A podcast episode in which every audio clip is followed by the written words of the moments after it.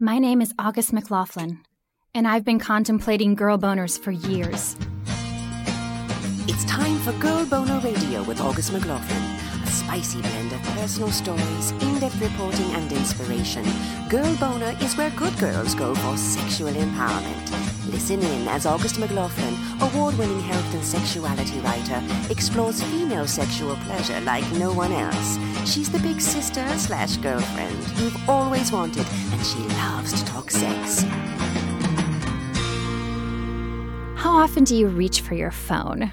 How many hours do you spend scrolling, texting, or swiping each day?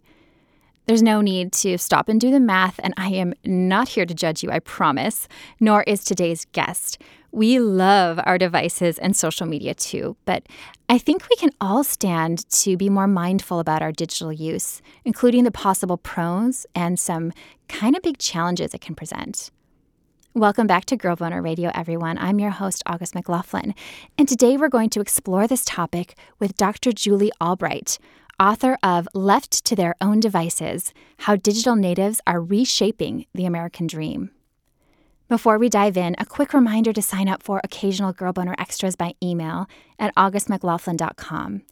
I send updates about once a month featuring episode extras, fun surveys, news about upcoming events, giveaways, and more. You can also purchase my book, Girl Boner The Good Girl's Guide to Sexual Empowerment, on Amazon and most anywhere books are sold. A reviewer recently posted this on Amazon. I loved August McLaughlin's weaving of her own story into this manifesto for female pleasure and how to for a woman's body. Whoever posted that, thank you so much. It really spoke to me and, and goes after the message I went for with the book. If you find value in it, I would love to hear what you think by way of a review, too. You can also pre order Girl Boner Journal, which is full of stories and writing prompts to deepen your sexual empowerment journey on Amazon. Now, I'm so pleased to welcome Julie Albright to the show. Julie is a digital sociologist, multi award winning professor, and sought after keynote speaker who has shared her expertise on The Today Show, CNN, The New York Times, and more. Her book, Left to Their Own Devices, will release this month by Random House Prometheus and is currently available for pre order. First, I want to thank you so much for being here and for allowing me to take a look at an advance copy of your book because it's such an important work. It's so relevant. And also, I felt like I was reading this groundbreaking study. You seem like a, a pioneer in this field of, of digital, you know, social media and the impact. And a lot of us have these kind of basic ideas about that. We've heard certain things. But to have this really incredible guide that has it's so much research is involved in the book and you make it very practical and i think we can apply it to our lives which is so big. So thank you for being here. Thank you. I appreciate uh, you having me. I'm really curious. I feel like so many people when they're reading this book especially people who did not grow up with digital technology they didn't have smartphones when they were a toddler you, you're you have to kind of think about your own journey. And like i was thinking about the first time I heard about email, I think I was a senior in high school, and I remember thinking, that is so stupid. Like, who's going to use that? Because it was part of this college program at the time, and there were students that took college courses in high school, and they were using it. I'm like, well, you can only write to seven people. That's really dumb. And then, like, two years later, it's a huge part of my life. Do you have memories about your own first uses with technology of this sort? Yeah, I didn't really grow up with computers so much, uh, so I came to it later and um, came online pretty early, though, uh, when people were just first starting on there. And I told my dad, I said, this is going to be huge. There was less than 3% of people online chatting and meeting. And my dad saw these conversations scrolling on a screen in chat rooms, and he said, why would anybody ever want to do that? not alone. That's really funny. Yeah. So now, as you know, just walk down any street and you're going to see heads bent over looking at screens. It has been so ubiquitous now. It's it's incredible how mainstream it's become. And at what point did you know that this was a field you wanted to pursue professionally? Well, I started looking into online dating during the course of my master's in counseling and it was i was an early pioneer so much so that i said you know people are meeting online they're online dating and people say what are you talking about? They had no idea but i knew that it was going to be huge. I just knew it. So uh, that's what got me started, and I just have been on the trajectory ever since, which gives me a little bit of a benefit to have the long term view so I can compare the changes over time and what's happening. Which I think is so important because, again, I think it does give us a chance to make choices in our lives. You talk about these three stages of our culture, and the one we're in now being the untethered society, and then the internet of me and the internet of them. And I know your book focuses on the first one. Could you give us a sense of what that means? What do you mean by the untethered society? Yeah, well, I, I tend to see patterns. Um, I see the constellation in the stars. And so that's kind of what's going on. I saw all of these different studies coming out, these different outcomes, these different things happening. And I saw the constellations. I saw that they were all related under one umbrella. So that's what I'm calling the untethered, coming untethered, or the untethered society that we're in now. And that's the idea that things that prior generations would do routinely, like get married or buy a home or have children or go to church, for example, or joining a political party, younger digital natives, those that grew up in this environment we're talking about, they're not doing those things anymore. So I sort of shorthanded it and called that the American dream, if you will. But it's this this constellation of behaviors that were just routine routine goals for let's say prior generations and baby boomers. That's what they buying a car. A lot of kids now don't even get a license. An Uber driver told me last night his kid will probably never drive a car in his life. And and that's where we're going now with this. This digital connectivity is changing the shape of our social dynamics, our social relationships, our social world. That's so fascinating. And of course, there are many benefits and challenges with that, right? And one of the things that occurred to me as you were talking was I'm really grateful that there is more freedom to make different choices and part of the magic of digital technology. I know you talk about people having more space to explore gender identities that they didn't realize were a thing. You know, they might have only heard about two types of gender, and then because of the internet, they go, "Oh, wait, there I am! Like I can be validated."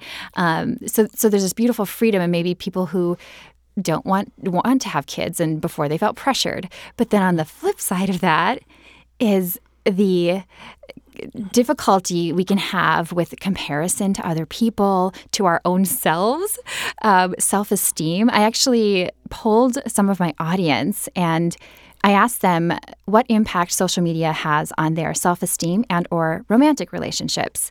And 26% said it was mostly helpful. 16% said mostly unhelpful. 58% said a huge mix of both. Is that something that you have found through your study? Is that it's kind of such a mixed bag? Yeah, I've been looking at that for a while now. I've done studies for Elle magazine. I did one of the largest studies ever done on online dating and sex online and all this. Uh, and again, my dissertation, all my work's been in this area. And I've been exploring this concept called the virtual mirror. It's the idea that a mirror has always been a part of our self reflection, of the development of our self identity. Uh, it's been used as a kind of metaphor by psychologists to indicate the reflected appraisal of others, how others see us, and how we internalize that into our self image and self esteem. And now I talk about this idea of a virtual mirror, that social media and online, you know, Facebooks and all these are serving as a kind of virtual mirror where they're reflecting back not a, a clear image like a regular mirror, but rather more like a funhouse mirror that's warped or twisted because of things like the filters and photoshopping and face tuning. So you're more perfect or more fabulous, and also the curation of these images to have the best life ever online. And what that's doing is it's even the people themselves can't measure up to their own images. So it's a kind of a thing where it erodes one's self esteem. For example, let's say you put out these fabulous images and perfected bodies and faces, and people sort of love you or give you affirmation for that image. You inside know that's not you. So the, the greater the distance between that online image and the true self, let's say, the greater the chance you see that that can erode that self esteem because you're getting affirmation for a person that you're not. Ah. And the same thing, people, young people especially, are comparing themselves to these fabulous, fantastical others that really don't exist. Mm. And so it's driving a lot of anxieties and depressions because it's this fantastical world that one can never measure up to.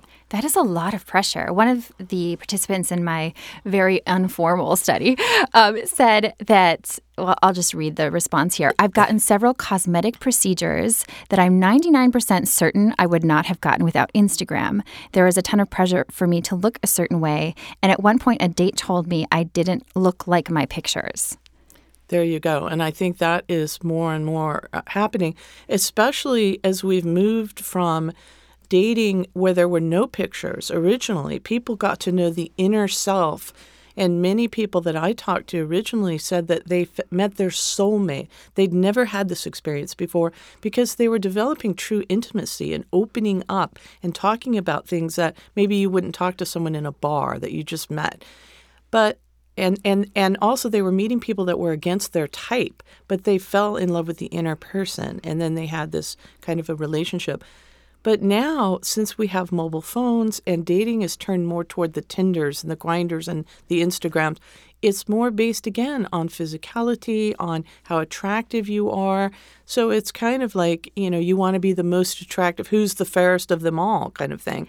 It's very competitive and it's gamified now. So you know you want to win those connections when people are swiping. And then you do, but So it's it that funhouse mirror, right? So when you actually meet the Mm. person, are you meeting?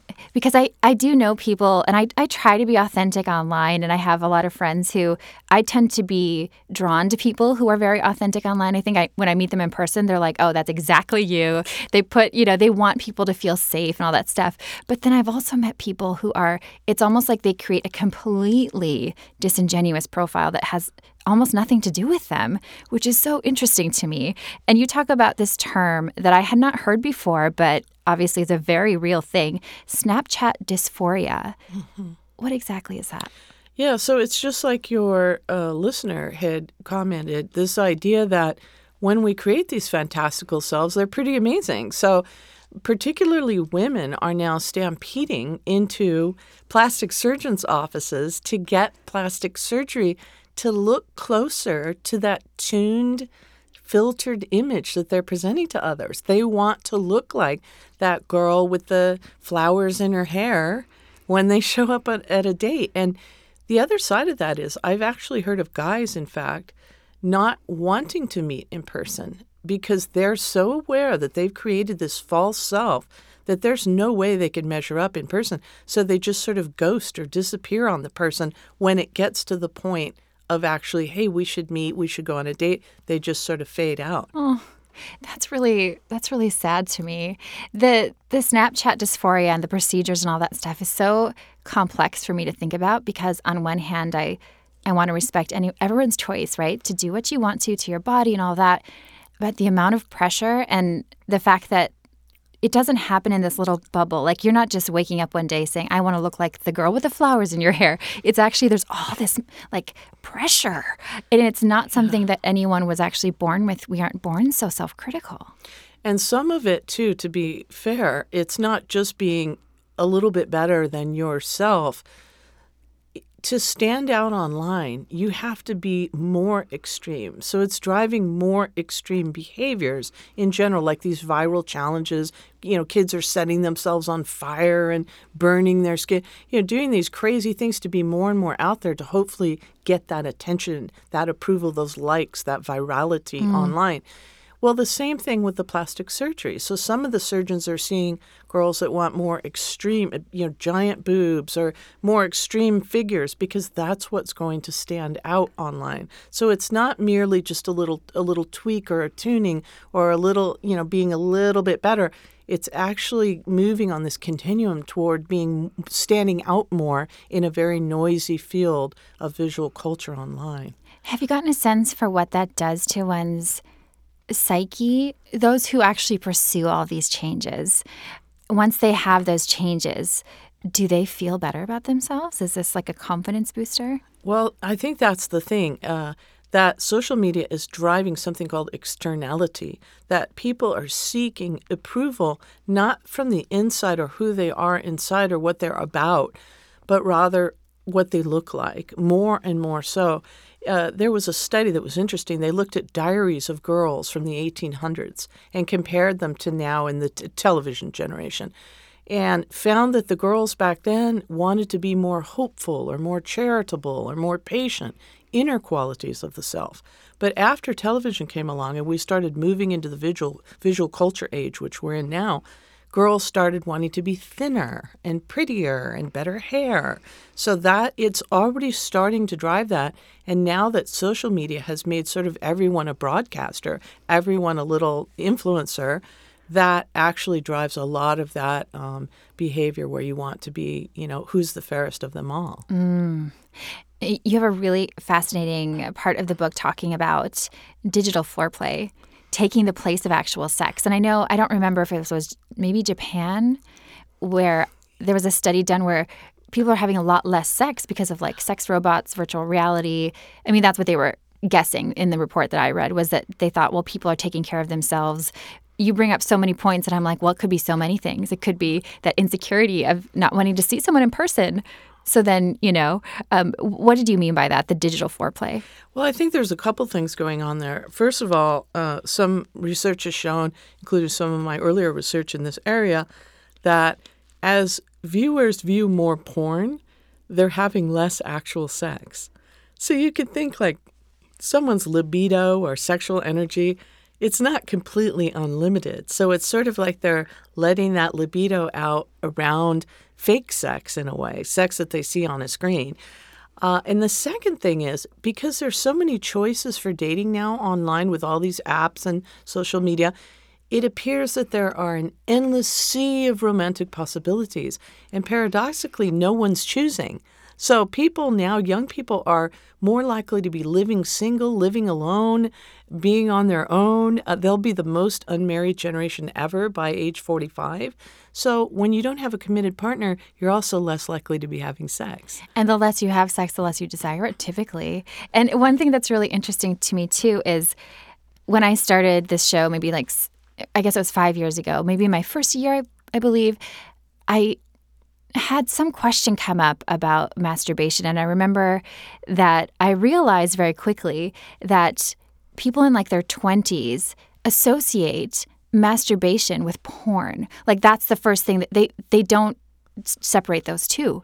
I'm sure there are exceptions, but that is not something that ever would have occurred to me.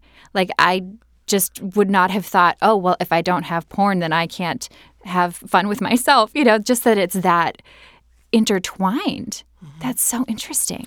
Yeah, and we're now seeing the advent of new sort of fake people, uh, artificial intelligent agents, uh, little cartoons, for example, in Japan, where young men are actually dating, they say, or even marrying these characters on a screen. And part of it is, you know, they're cute, they're little sexy looking anime girls and some of them, when you talk to these guys, they'll say, Well, she's never going to leave me. So, this idea that you get these sort of frictionless relationships where the girl, in a sense, is subservient, doing whatever you want, whenever you want, always there for you, always there to greet you happily. It's that we're just at the beginning of that phase now. And think about that. If you have this, this, agent, this person, this fake person that'll do anything you want whenever you want, be whatever you want her to be, that can be pretty enthralling for some people, particularly for those that maybe aren't as good at socializing. Sure. You know, so here we have and and that effectively takes them out of the the dating or the reproductive pool and you hinted out earlier we're seeing a drop in having children to the point where here in Japan and elsewhere, we've dropped below replacement rate, meaning we're not having enough children to replace people that die off. And that mm. has major implications. That's so interesting. I mean, on one hand, I'm like, well, overpopulation is a big deal, right? But if that kept going forever and ever, right, then it, it becomes a thing. Yeah, it also becomes a thing competitively because you don't have a young workforce to take the place of those that are aging out of the workforce so it can actually impact a, a country's uh, uh GDP. So mm. things like that, and also who's going to care for all these elderly people as you know, we have this pipeline toward a graying America, for example. So it has a lot of very serious implications over time. And, and then you have to rely on immigration, which that's a whole other. Uh, right. can It brings in all these like mm-hmm. pretty controversial That's right. in, among many people issues. That's right. One thing that was really fascinating to me was when I first heard about sex robots. And I thought, on one hand, I see a lot of benefits if, if you're somebody who, for example, has um, a physical disability or doesn't have access to a relationship or wants to learn about sexuality, blah, blah, blah. Like there's there are definitely some positive, positive uses. But I, I shouldn't say I wasn't surprised, but I was disheartened when I saw what they all looked like. They looked like teenage girls. Like they looked like really stereotypical, skinny, white, big boobed, blonde 16 year olds. And I was pretty upset about that because I feel like we can be using, and I see this happen in positive ways where people use digital technology and social media to better the culture and to change some of these pressures but that that's where you know and i actually contacted that company and said could i please get a dude and could i get you know like i listed out all these different things and they were like no that's not available Right. yeah have you seen positive uses have, what are some of the good things that have come up in your research as far as the people who do find i feel like a lot of the people who have benefits have learned to set boundaries Yeah, well, I would say that in terms of online uh, dating and relationships and all, well, one interesting finding uh, that was perhaps surprising, but perhaps not once you think about it, is that particularly older women are more successful dating online than younger, say in their 20s. So if you're in your 30s or 40s or 50s, you're more likely to meet a love of your life online. And if you think about it, at first that might seem surprising because we think digital natives, those using the internet for love, are, are younger people.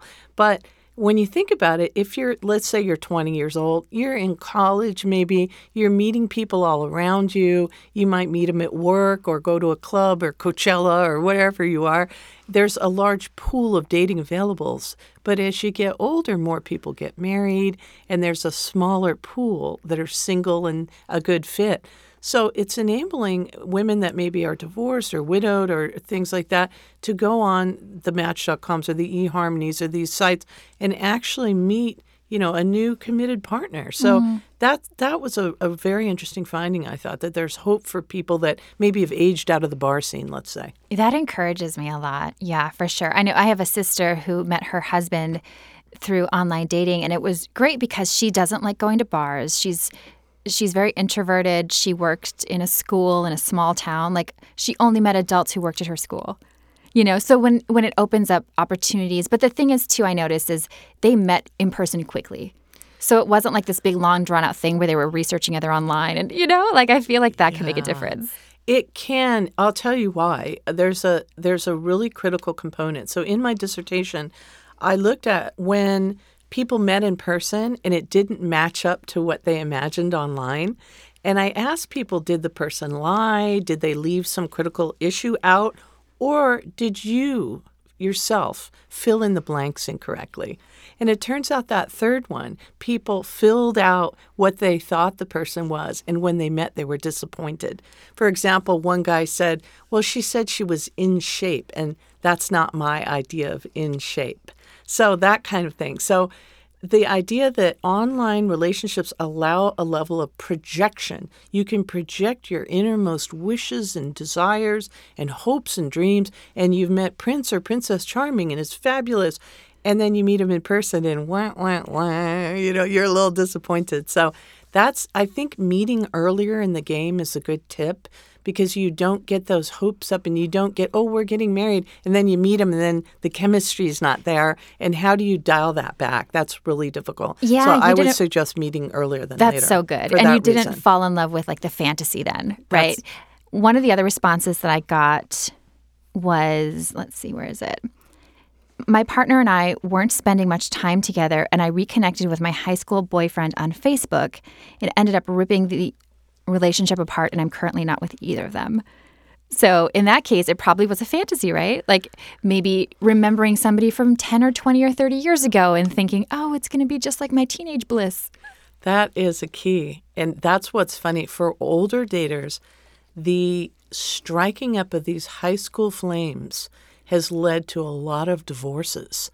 And, you know, they're seeing people online, and it could be someone they dated, but it could also be someone they had a crush on and they weren't quite where they were now, you know, where they've gotten in life now. And, oh, maybe I'll have a shot now at this person. And maybe actually they do. And they start that very intriguing process of, of talking and again getting to know that inner self online through these conversations maybe they're not having at home with their spouse. So there's that element of the projection there's that element of quickened intimacy and excitement and that kind of almost a forbidden fruit because you can't really consummate a relationship either physically or through intimacy in person over the online. So there's an excitement level that's maintained there.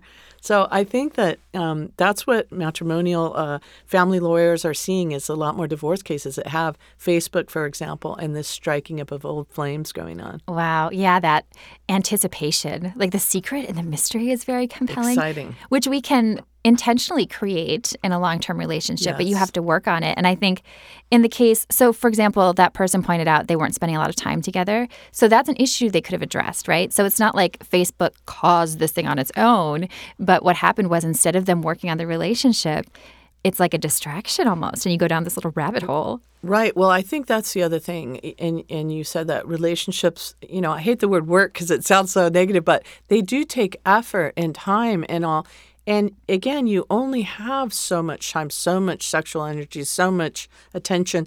And when you're putting it towards someone else, it can't also be going to your your main partner. So that's the problem. It's very easy to also have all the idealized aspects and none of the negative with these online loves, as it were. Yeah, it seems like there needs to be conversations and thought about these things instead of letting it just happen to you. I'm curious if this study or how this information and all of your work has influenced your own online behaviors and and the way you interact on social media.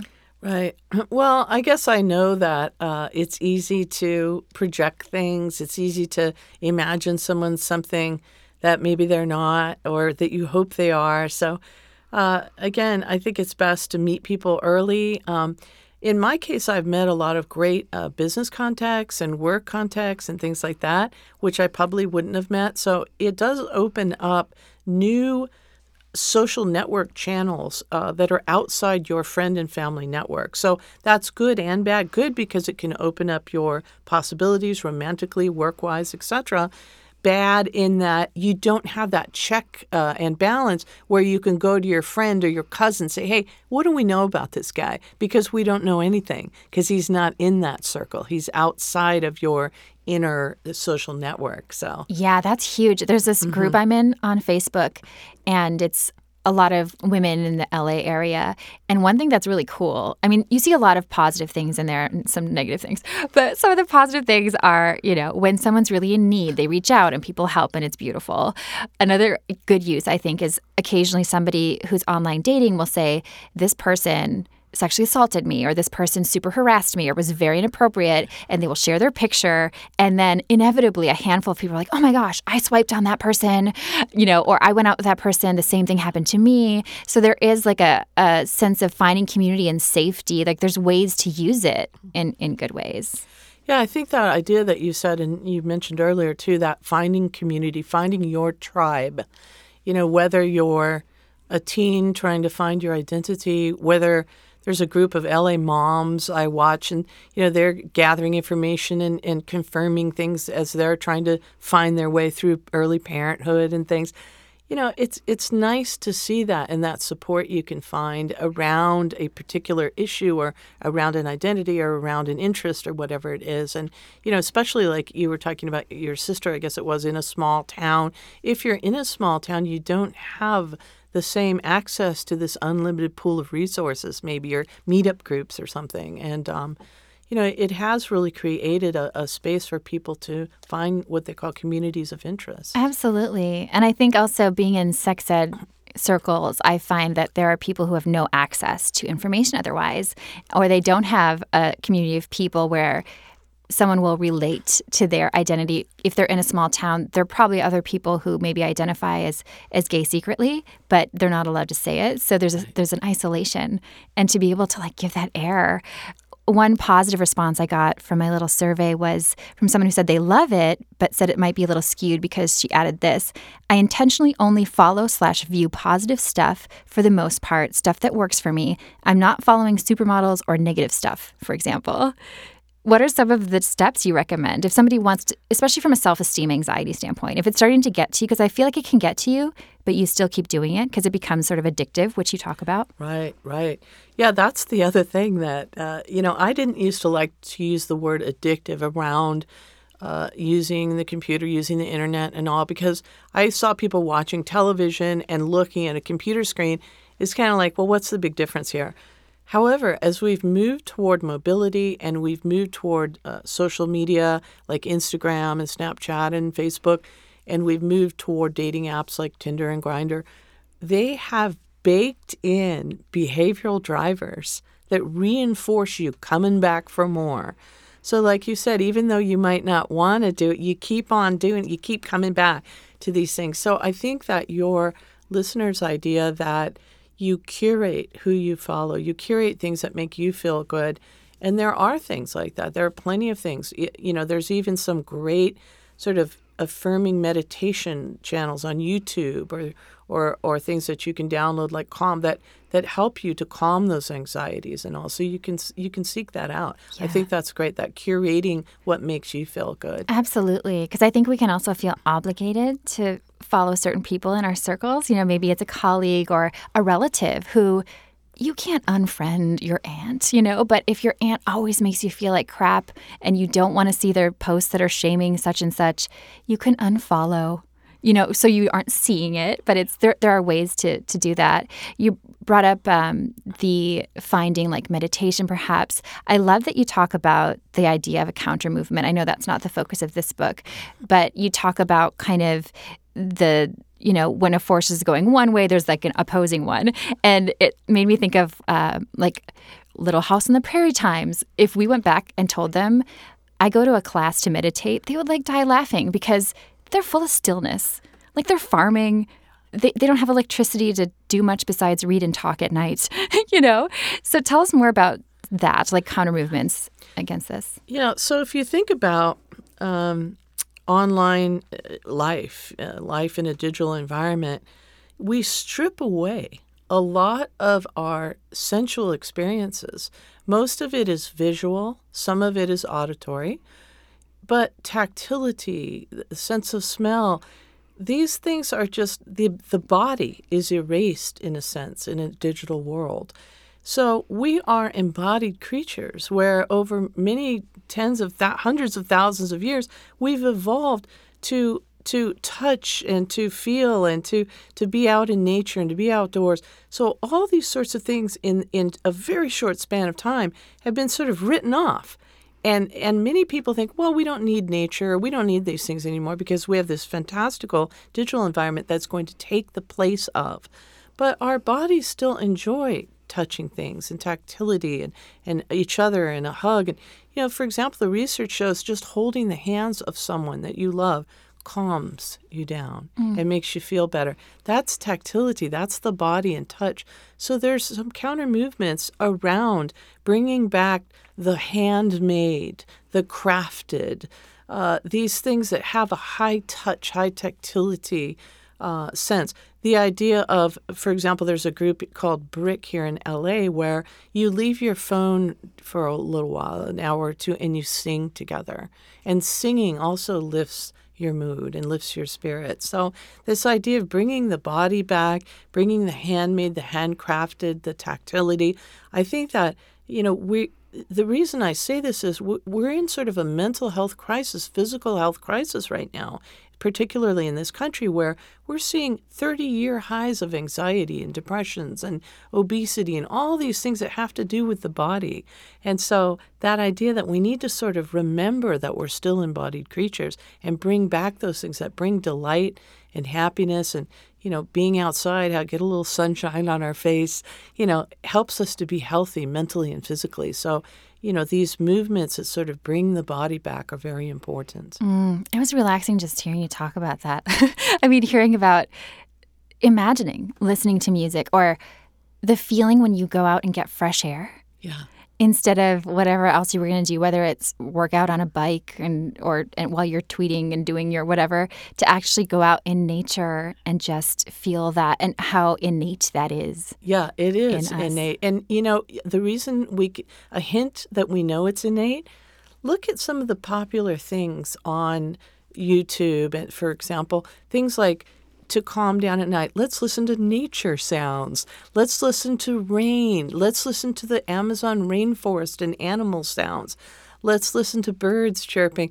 Let's watch that fireplace on our screen. You know, there's something that's that's very we had a relationship to nature our entire evolutionary being and suddenly we cut that 93% of people now spend all their time indoors so think about what that meant. Where we were lived uh, with the land, and you know, I'm not a I'm not an Amish person. I love technology, but I'm what I'm saying is we're out of balance, and we need to bring that body back and bring nature back and tactility back to balance it. It's not about throwing away devices, but it's a it's a, it's about listening to our nature.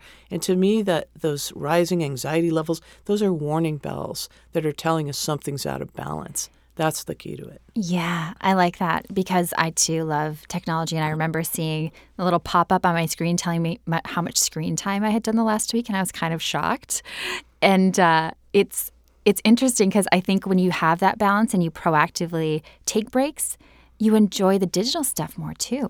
Yeah, well, they've said that even going out in nature, uh, you know, there's a myriad of, of, of positive outcomes from that, but it allows the brain diffuse attention. You, you're looking, oh, look at those clouds. Oh, there's a bird. Your, your eyes are wandering and your brain is just wandering around. You're not so focused and driven. And that's what enables creativity and those aha moments because you've en- enabled your brain to rest from that constant onslaught of information. We need those breaks and we're not taking enough of them. That's why we get so many good ideas when we're going for a walk. It's so true, right? You have these epiphanies, these ahas. You're like, oh, because there's not so much clutter. That's right. Yeah. What is the biggest thing you hope people take away from your book? Well, I hope we will. Uh, you know, it's nice to be idealistic and to shoot for the stars and have a wonderful um, goal in mind. I'm all for that. But I think we have to have a very frank, honest national conversation that our young people are suffering from these anxieties and depression. Suicide is the number two cause of death for 18 to 39 year olds now. Number two. And the thing is, we need to have a conversation saying some of this is being driven by what's going on in social media the comparative aspects, the addictive aspects, the all never measure up aspects, all these things. And we need to sort of rebalance ourselves and think about our relationship to technology. It's like a horse race. We just shot out of the box with it without really thinking about these impacts. And I think that we've had enough time now that some of the unintended consequences are starting to show up now. And we need to just step back and look at our time you know, hey, let's have a space where we have a family dinner together without a device, for example. Let's create some sacred spaces where the device isn't constantly in between us, where we can look at each other over a dinner table and have a conversation and then get back to the devices. They'll still be there after dinner. Yes. I love in your book when you talk about someone who helped develop the iPhone saying we did not imagine this like we thought a phone that could do a couple cool things and that there was like kind of almost regret or like heartache over that, seeing people sitting at a dinner table and everybody's on their device and there's not that connection. Yeah, it's like we've created a monster. That was Andy Grignon from the uh, Apple iPhone team. The first call ever from Stephen Jobs went to Andy. So he took a photo of his kids at the dinner table, not ironically or humorously or anything like, oh, here we are at dinner. And every kid was on their own device. No one was talking. And I was like, wait a minute, are you seeing this? You know, and wow. we kind of laughed about it. But that's really the, the, you know, if you look at the family dinner table today, that's what you're going to see. Yeah. So that's where we have to kind of roll some of those things back and create some new habits or spaces for our brains to rest, for us to connect to each other, to ourselves, to nature, to our bodies again. And I think that's one thing a lot of people will get from your book is the awareness, which is so powerful to just step back, take a look. You can make changes, and even small steps can be really powerful. Yeah. Learn more about Dr. Julie Albright at drjuliealbright.com. If you'd like to see Julie in person at events, click on the events tab on her site and see if she's coming by in her global book tour. I also asked Dr. Megan Fleming to share a few thoughts on today's topic. Specifically, I asked her this What are some of the most common signs that digital technology or social media are interfering with a relationship? August. Um, I'm thrilled to be talking about tech because I think a number of people were surprised in the recent recent Cosmo article, which sort of asked, like, "Are you not in couples therapy?" That one of the top five reasons uh, millennials and those who haven't even gotten married yet, or sort of put a finger on it, they responded that technology and social media was one of the top five reasons for entering couples therapy. And so, I know that you've had an amazing time speaking today um, with Julie Albright and her expertise in this area. And I just want to give listeners some, you know, warning signs and cues to think about and pay attention to in the relationship because the impact as you said on social media is huge. We you know partners often feel neglected and or rejected and we all know that feels bad in the brain just like it does if it's physical pain and so, when over time your partner is sort of feeling second fiddle to your phone or device, the reality is that you know leaves the relationship vulnerable, right, to either breakup and or um, you know an affair or other relationships entering in. So, I think it's important that everybody knows those warning signs. So, I broke it down into about four that I really want to talk to. And the first one is if explicitly your partner already talks to you and says, hey, put it down, right? Put your phone down. Like, you know, they just feel like it's intrusive and it's too much. And so, when if that happens, I think it's important for you to sort of take a step back and say, hey, you know, we sort of say, can you tell me more? Because if you're not paying attention to the frustration that is causing your partner and you're just sort of, you know, yesing them or saying you're going to change and don't change, the reality, as I said, is that is a huge risk factor. Another warning sign and risk factor is if you know, you're having an amazing moment and you're just really caught up in it. We talk about the value of mindfulness, right? And in the midst of that, your partner freezes, right? Because they want to capture it in a photo, a picture, or a selfie for social media. Um, I often hear how it's like, it, it feels so disjointing from just living one's life. And, you know, initially a partner can give humor to it and, and be engaged, but over time, I've witnessed this. I imagine you have as well, where the partner sort of has either a dislike, they're not even going to engage in the picture, or sometimes even a look of contempt. So, again, another flag or warning sign you want to pay attention to. And I think a, third one is, you know, when you might find yourself comparing your relationship in unhealthy ways to those that you are seeing on social media. Because let's be clear, we all know that they're curated to sort of show their best moments and not all of their moments. So I think it's important, even if you might feel envy for somebody else's social media, to trust that all relationships are work. And however, when if you do that work in your own, I can assure you that it's priceless. And then it's sort of another tip in terms of, you know, how to benefit your relationship is really to create technology free zones. You know, it's everything from not in the bedroom or not at the dinner table to, you know, maybe it's Monday, Wednesday, Friday, or you check in on a Sunday, you know, what's a day this week that we might go unplugged. I think that, you know, couples need to figure out the, um, you know, it could be technology, it could be work. That's the other thing I hear from clients a lot is like when you're on a device, nobody knows. Is it Facebook? Are you reading a book? Is it something for your work? So just the not knowing, unfortunately, can raise anxiety. So I always come back to this for couples, which is the value of a relationship vision, right? Which is how do I want our relationship to look and feel? And really creating a practice about weekly checking in and just sort of saying, how do we do? Like, what were areas that we really feel like we did great or we excelled? What were areas that were challenges or things that we learned we would do differently? And consciously placing our intention and again how in a global way but also really specifically you want your relationship to look and feel because i think it just is an opportunity to you know, conscientiously check in, see where you're at, and when if things like use of, um, of social media devices is a topic of concern, you even can see whether or not over weeks, say 90 days, what's the trend like? Have you addressed it, or have you ignored it or avoided it? Seeing those trends, I think, gives you a lot of information to when and if you're committed to your vision, turn the tide and take those steps to step into that vision. So, as always, loving to contribute and um, look forward to next week's question. Such awesome points. I especially love the tech free zone idea she mentioned. And I think the most powerful times to do that are right away when you wake up and right before bed, which is not easy, especially if your phone is like your alarm clock or you're just really into the habit of chilling out or waking up by checking your email and your Instagram and all that stuff but it changes everything, I swear to you. If you have a partner, consider applying some of the cuddling tips from recent episodes before bed instead. It could be just five minutes. Say you check your email, you look at your phones for a little while, and then take some time without your devices. Or start your day by starting with breathing or reading or journaling or taking a bath. I'm telling you, it is so life changing. And if you're enjoying Girl Boner Radio, please subscribe on your Apple Podcast app or wherever you listen to podcasts. And while you're there, I would so appreciate a simple review and a rating. Thank you so much for listening and have a beautiful Girl Boner Embracing Week. Girl Boner Radio is owned, operated, and executively produced by me, August McLaughlin with technical producer and audio extraordinaire Mackenzie Mazel as part of the Period Podcast Network, an affiliate of Starburns Industries. Learn more about the Girl Boner podcast brand movement and book series at girlboner.org and more about Period at periodnetwork.com.